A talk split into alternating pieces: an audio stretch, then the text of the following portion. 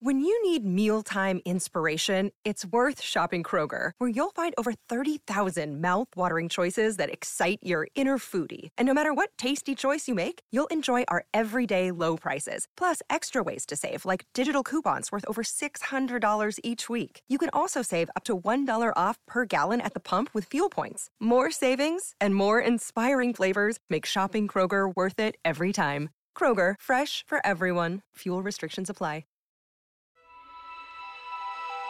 Coming up on 5 Minute News. Neglected residents and rotten food found at Canadian care homes. FBI investigating death of black man after footage shows white officer kneeling on his neck. And presidential transition planning is underway. It's Wednesday, May 27. I'm Anthony Davis. Canadian troops deployed to long term care homes overwhelmed by coronavirus outbreaks found neglected and malnourished residents, rotten food and insect infestations, and a blatant disregard for critical safety protocol, according to a bombshell report from the country's armed forces. Military medics were dispatched to long term care facilities in Quebec and Ontario in late April, with aim of blunting COVID 19 outbreaks among vulnerable populations. Soldiers deployed to five of Ontario's worst hit care homes encountered rotten food, cockroaches, and residents in soiled diapers, according to the report published on Tuesday. At one facility, residents had not been bathed in weeks. At another, staff made derogatory or inappropriate comments directed at residents. Neglect or resident hygiene and health, often leading to infection, was documented at all facilities. At one point, patients were observed crying for help, with staff not responding for 30 minutes to over two hours, the report said. Justin Trudeau, the Prime Minister, said On reading the deeply disturbing report, I had obviously a range of emotions of anger, of sadness, of frustration, of grief. It is extremely troubling, and as I've said from the very beginning of this, we need to do a better job of supporting our seniors in long term care right across the country through this pandemic and beyond. Long term care homes in Canada, many of which are privately run, have been hit the hardest by the pandemic, with residents making up nearly 8 out of 10 COVID 19 related deaths across the country. The report chronicled widespread burnout among staff, a number of whom hadn't seen family in weeks. The military also found numerous examples of staff showing little knowledge of how to properly wear personal protective equipment when dealing with coronavirus cases. Meanwhile, the Canadian military said that some 36 members working in long term care homes in Ontario and Quebec have become sick with COVID 19. The FBI and authorities in Minnesota have launched investigations into the death of an African American man after an incident captured on video in which a white Minneapolis police officer knelt on his neck as he lay on the ground. In the footage, the man, later identified as George Floyd, can be heard to shout, I cannot breathe, and don't kill me. He then grows motionless, eyes closed, face first on the ground. The incident was condemned by political leaders and social justice advocates. For five minutes, we watched as a white officer pressed his knee to the neck of a black man, the Minneapolis mayor said in a press conference. For five minutes, this officer failed in the most basic human sense.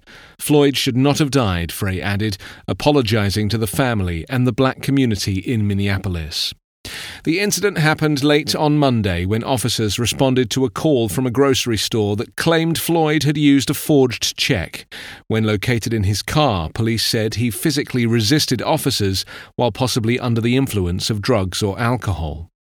Floyd was believed to be in his 40s. In a press conference on Tuesday, the Minneapolis Police Department confirmed he died a short time after the medical incident after being transported to hospital.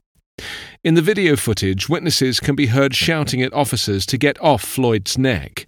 One yells, Bro, he's not even moving. Another witness says, Did you kill him? On Tuesday afternoon, Frey announced that four police officers had been fired. Outrage continued to grow on Tuesday locally and online. The mayor of St. Paul, Melvin Carter, called the footage of a defenseless, handcuffed man one of the most vile and heartbreaking images he had ever seen. The MBCA said the officers' names will be released after initial interviews with the people involved and witnesses. It also confirmed FBI officials were conducting a separate federal civil rights investigation at the request of Minneapolis police. The 2020 presidential election is more than five months away, so it may seem a bit early to think about, much less prepare for, a possible presidential transition. But under law and behind the scenes, that's just what the Trump administration and staffers for the presumptive Democratic nominee Joe Biden have begun to do. Since 2008, Congress has approved laws formalizing the process and ensuring there is buy in from the two major candidates, even at this stage of the campaign. And it's not too early, according to David Marchick, who directs the Center for Presidential Transition. A transition project is a huge, huge undertaking, whether President Trump wins re election or whether former Vice President Biden wins, he says. If Biden wins, he'll need to appoint 4,000 people, 1,200 of whom need to get confirmed. If Trump wins re election, Marchick says, history shows that almost half of the officials in office at the second inauguration leave within six months. Part of the reason for all of the advanced work is that a transition is a vulnerable time for government. So they wanted to move up the preparations so that a president elect has a group of people that have already gotten their security clearances and are ready to go. You can subscribe to 5 Minute News with your preferred podcast app. Ask your smart speaker or enable 5 Minute News as your Amazon Alexa flash briefing skill. Please leave a review on iTunes Podcasts or Amazon. 5 Minute News is an independent production covering politics, inequality, health, and climate, delivering unbiased, verified, and truthful world news daily. I'm Ken Harbaugh, host of Burn the Boats from Evergreen Podcasts. I interview political leaders and influencers, folks like award winning journalist Soledad O'Brien and conservative columnist Bill Kristol, about the choices they confront when failure is not an option. I won't agree with everyone I talk to, but I respect anyone who believes in something enough to risk everything for it.